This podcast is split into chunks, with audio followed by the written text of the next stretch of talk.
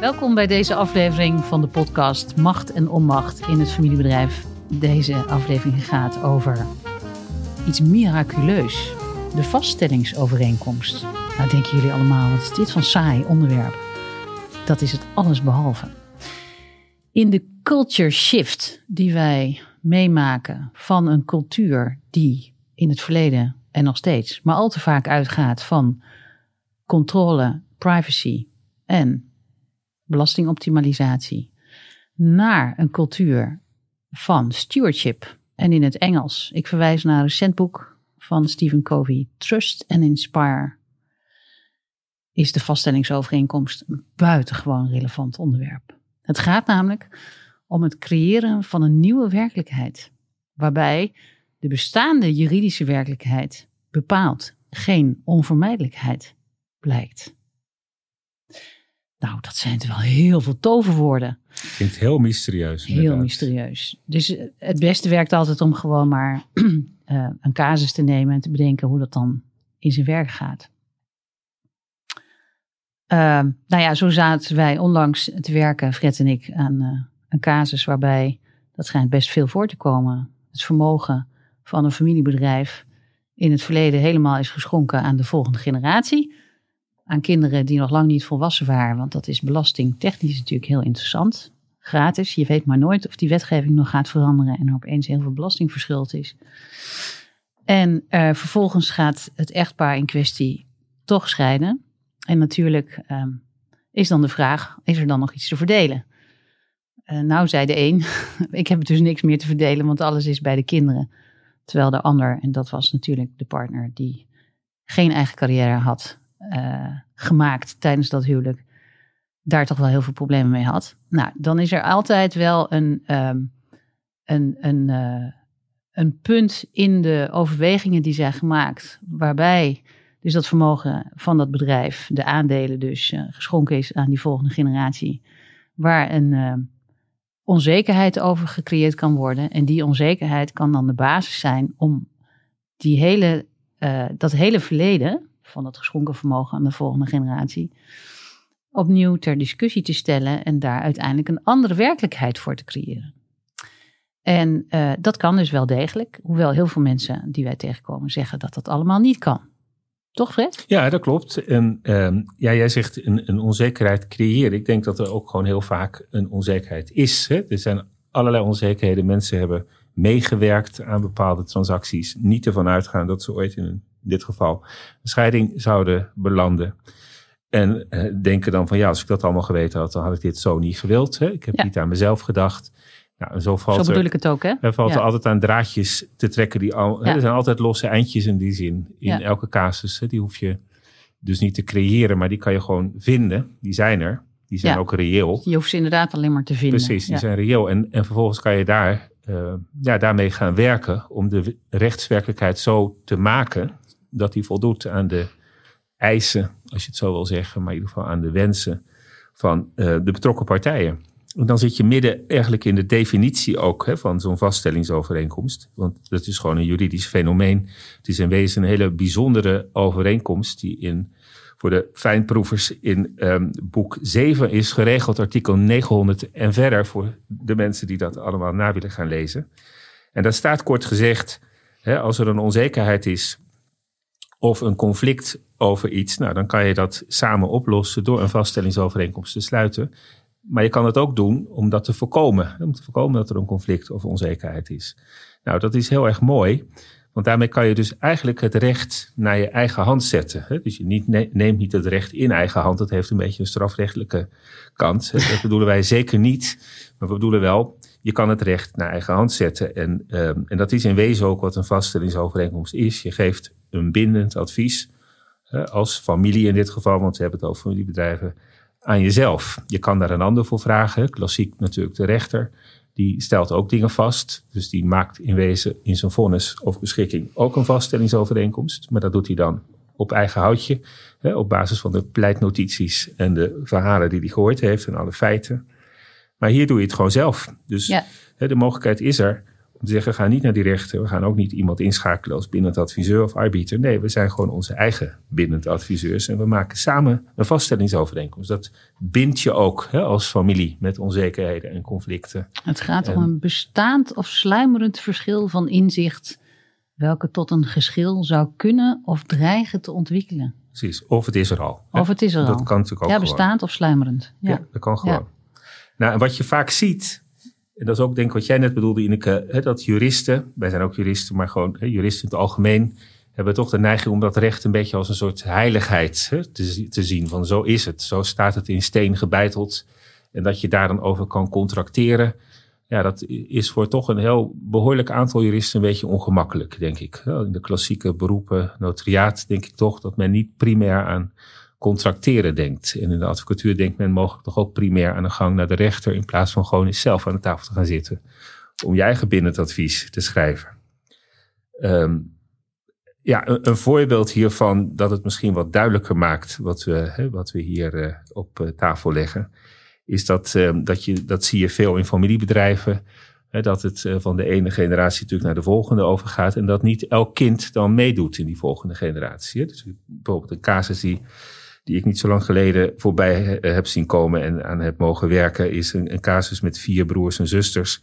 Waarvan drie broers en zusters hè, de, de zaak voortzet. Het gaat om een retailbedrijf, door vader en oom opgezet. En uh, in een opbouwfase, hè, toen er van één filiaal, als ik het zo mag zeggen, hè, waren er vijftien. Mm-hmm. Nou, dat was al echt wat neergezet. Dat had potentie. En drie kinderen dachten, daar zien wij brood in. Hè, daar kunnen wij mee verder. Dus wij betalen gewoon vader en oom de prijs die het waard is. Hè? En de vierde kind deed niet mee, omdat hij gewoon een heel andere toekomst voor zich uh, zag. Nou, toen hebben vader en moeder heel wijs op dat moment gedacht: wij vragen een gerenommeerde advocaat om te kijken hoe voorkomen we hè, dat ons ene kind benadeeld wordt in deze transactie. Nou, die advocaat zei terecht: uh, de juiste prijs vaststellen hè? Ja. en betalen. En, uh, en dan komt het goed. Maar het kwam helaas niet goed, hè, want de, deze dochter in, in dit geval had heel sterk het gevoel um, dat het misschien technisch wel klopte, puur cijfertjesmatig, technisch, financieel, juridisch, hè, maar dat het voor haar gevoel bepaald niet klopte. Wat is de juiste prijs? Hè? Ja, en wat is de juiste prijs? Hè? Dat ja. is ook altijd een goede vraag. Maar zij had in de kern dat ze zei, ja, maar dat jullie die kans krijgen om zo'n bedrijf in opbouw verder op te bouwen, dat is in wezen hè, de bevoordeling. Die heb ik niet gekregen. Broers en zussen zeggen, nou ja, daar had je maar mee moeten doen. Het is je eigen keuze geweest. Dus in die padstelling kom je dan uit. Uh, en als het bedrijf inmiddels 350 filialen hè, kent, want zo'n ja. groei was het geweest, dan heb je natuurlijk ook over hele andere bedragen dan destijds. Hè. Ja. En als vader en moeder dan niet zoveel meer nalaten, omdat zij toen wel een goede prijs gehad hebben, maar behoorlijk op leeftijd zijn geraakt en dat als pensioen zagen en het grotendeels gewoon op is, ja, dan vis je twee keer achter het net. Zo voelt dat ja. dan. Hè? Ja.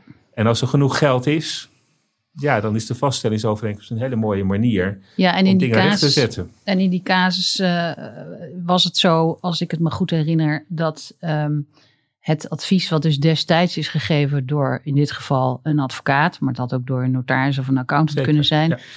Um, uh, heel zwaar uh, meetelde in de beleving van deze broers, waardoor ja. ze er niet uitkwamen. En dat is ook wat je, wat je dus heel vaak ziet, hè? dat is um, de, de, structuren en de, en de adviezen en alles wat, uh, wat juristen hebben gemaakt, wordt vaak als iets uh, heel belangrijks gezien. Um, uh, Pieter Drucker zei al: culture eats structure for breakfast. Hè. In de praktijk uh, zijn die structuren veel minder belangrijk dan de cultuur van een familie, van een familiebedrijf. Evident daarbij. Um, uh, en zul je dus uiteindelijk dat nooit als een absolute waarheid moeten zien. Wat het ook niet is. Hè? Want ook Ja. een advocaat kan helemaal niet vaststellen wat de juiste prijs is. Uh, en voor een accountant blijkt dat ook een beetje koffiedik kijken. Ik weet dat heel goed van discussies met de Belastingdienst. En het maakt altijd ontzettend veel uit of je dat vooraf doet of drie jaar later. Dan is de waarde namelijk Ja. opeens totaal anders. Dus het is heel relatief. En een, uh, een ander terrein waar we. Maar om dat nog even Ja? toe te lichten. Ik merk, ik heb ook wel eens meegemaakt in een, in een vrij grote zaak. Dat, dat je dan de waarde van het bedrijf laat vaststellen. hè, Van het Ja. familiebedrijf door twee gerenommeerde vooraanstaande grote accountantskantoren. Die leveren allebei een pak papier van 400 pagina's af voor om en nabij 100.000 euro. En dan nog is het niet opgelost. Hè? Nee. En dan nog is de discussie in wezen net zo groot als die daarvoor was. Omdat we tot hele andere Ja. afwegingen en resultaten komen. Wij zeggen ook altijd, als je tien eh, juristen op een rij zet of tien belastingadviseurs, het zal voor accountants niet anders zijn, komen ze allemaal met een ander antwoord. En allemaal goed onderbouwd en allemaal integer bedoeld. hè, Daar hebben we het hier niet over. Ja, maar het nee, werkt alleen is- niet. hè? Maar het geeft wel aan dat het ook eh, relatief is. Ja. Ja, het is erg relatief. Nou, en een, andere, mm, eh, een ander terrein waar we ehm, eh, veel eh, issues op dit terrein de laatste tijd zien voorbij komen, is natuurlijk toch het C-woord. Door de COVID-pandemie zijn er veel mensen voortijdig overleden, ehm, die naar blijkt niet hun testamenten hebben aangepast naar de manier waarop ze dat wellicht hadden gewild. Dat zullen we dus nooit meer weten. En daar ontstaan veel eh, issues uit, ook binnen familiebedrijven. Eh, ik heb nu een casus waarbij een oud testament boven water komt van iemand die aan COVID is overleden, waar een familiebedrijf, of een belangrijk deel daar dus van, is gelegateerd aan allerlei goede doelen, wat tot grote problemen leidt binnen de familie en het bedrijf.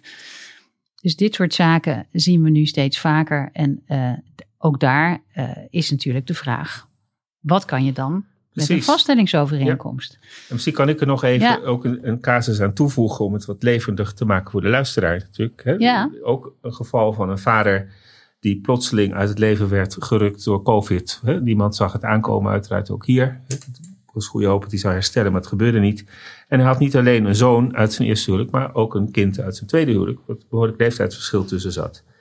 En iedereen wist van ja, dat past hier wel een keertje aan. Het testament was ook wel gewoon besproken. Hè? Dat was helemaal niet geheim of moeilijk of wat dan ook. Maar het was alleen niet gedaan, omdat hij de tijd er niet meer voor had. hè. Nee. En dan ontstaat er toch daarna, ondanks alle goede bedoelingen van iedereen, een vrij ehm, snel escalerende toestand over de juridische gevolgen van zo'n testament. En Ja. er worden alle middelen in stelling gebracht aan twee kanten. Maar daar kom je niet veel verder mee. Het, het komt alleen Nee. maar verder uit elkaar. En je belast ook nog eens enorm de familierelatie met al die procedures. Dus dan kom je ook hier weer uit op. Ga eens kijken of je daar samen niet over kunt contracteren. En denk niet dat dat niet kan, want dat kan juist wel. Nou, dat is denk ik waarom wij deze podcast over dit onderwerp willen houden. Want wij komen best vaak tegen in de praktijk dat ook bijvoorbeeld notarissen vinden dat een testament, als dat niet aantastbaar is op bijvoorbeeld wilsbekwaam, wilsonbekwaamheid, dus als daar geen eh, rafelrandjes aan zitten, dan is dat dus de waarheid die duidelijk is voor iedereen. Ehm, en eh, wij zijn er stellig van overtuigd dat dat eh, in de praktijk dus anders is. Anders is. Het gaat ook bij ehm, een, de mogelijkheden voor een vaststellingsovereenkomst altijd om de subjectieve onzekerheid van mensen. Dus, dus de, de, de objectieve juridische lading eh, van iets is natuurlijk nooit vast te stellen van tevoren. Hè. Daar kan je dus, dat is altijd een.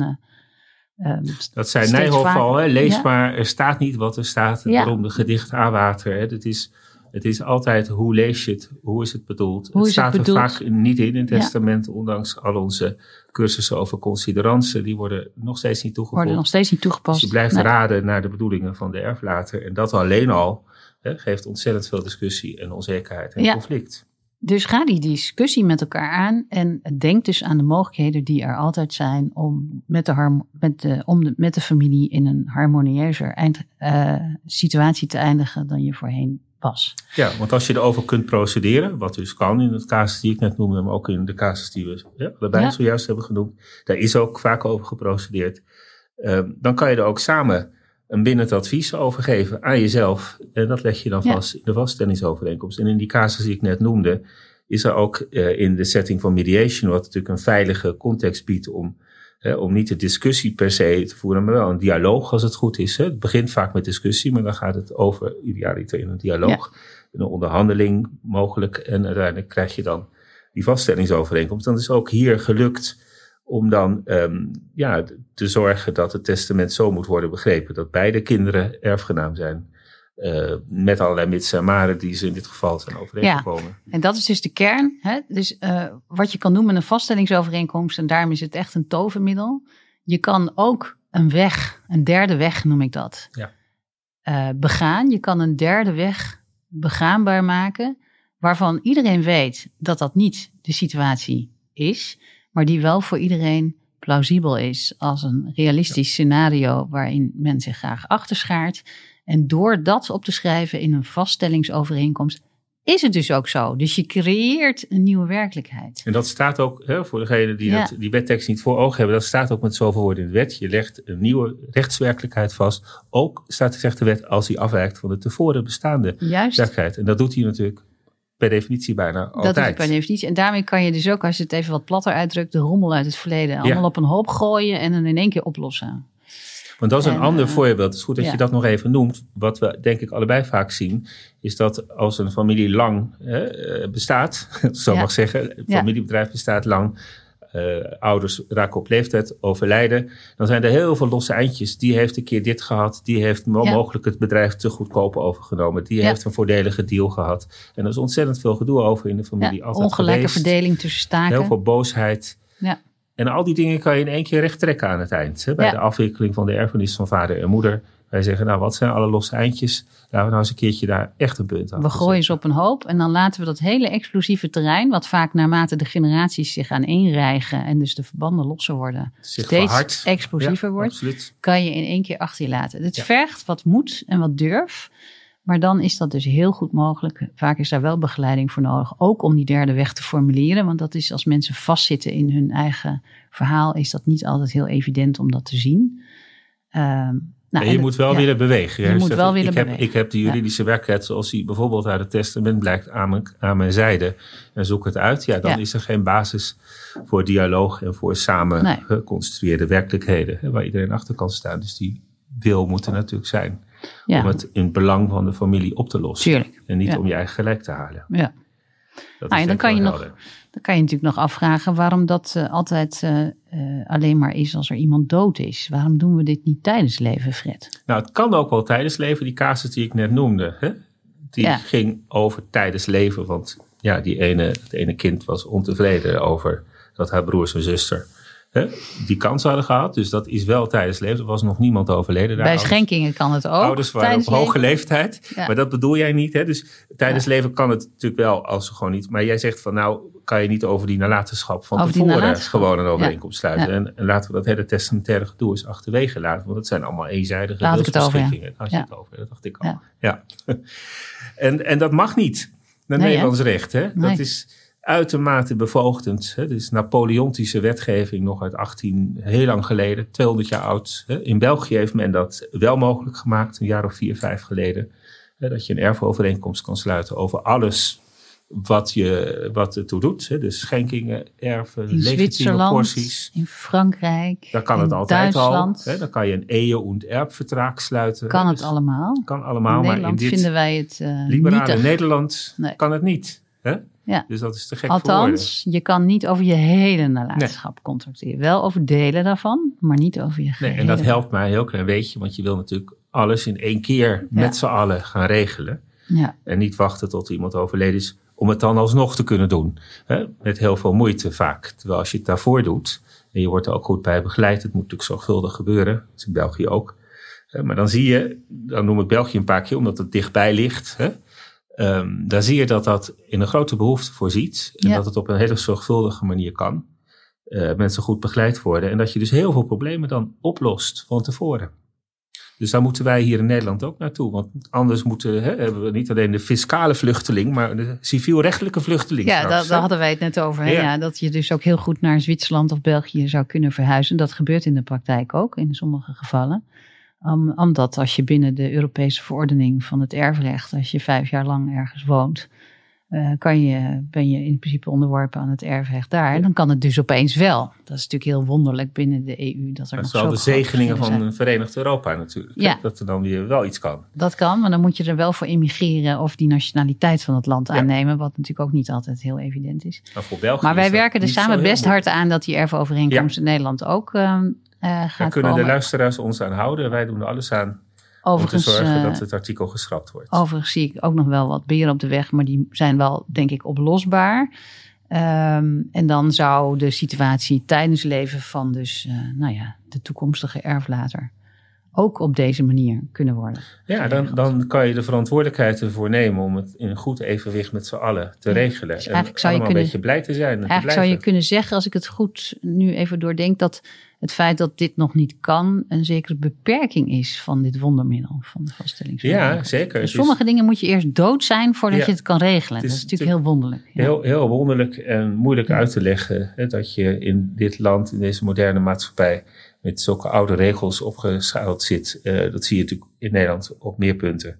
Dat wij altijd zo'n gidsland willen zijn, maar ondertussen dat helemaal niet zijn. Hè? Het is ook het enige land, zo'n beetje in de Europese Unie, waar je niet wet aan de grondwet kunt toetsen. Dat klopt, ja. On- hè? Ja. Alex Brenningmeijer, die ons helaas ontvallen is, heeft daar een grote pleidooi voor gehouden, zeer terecht.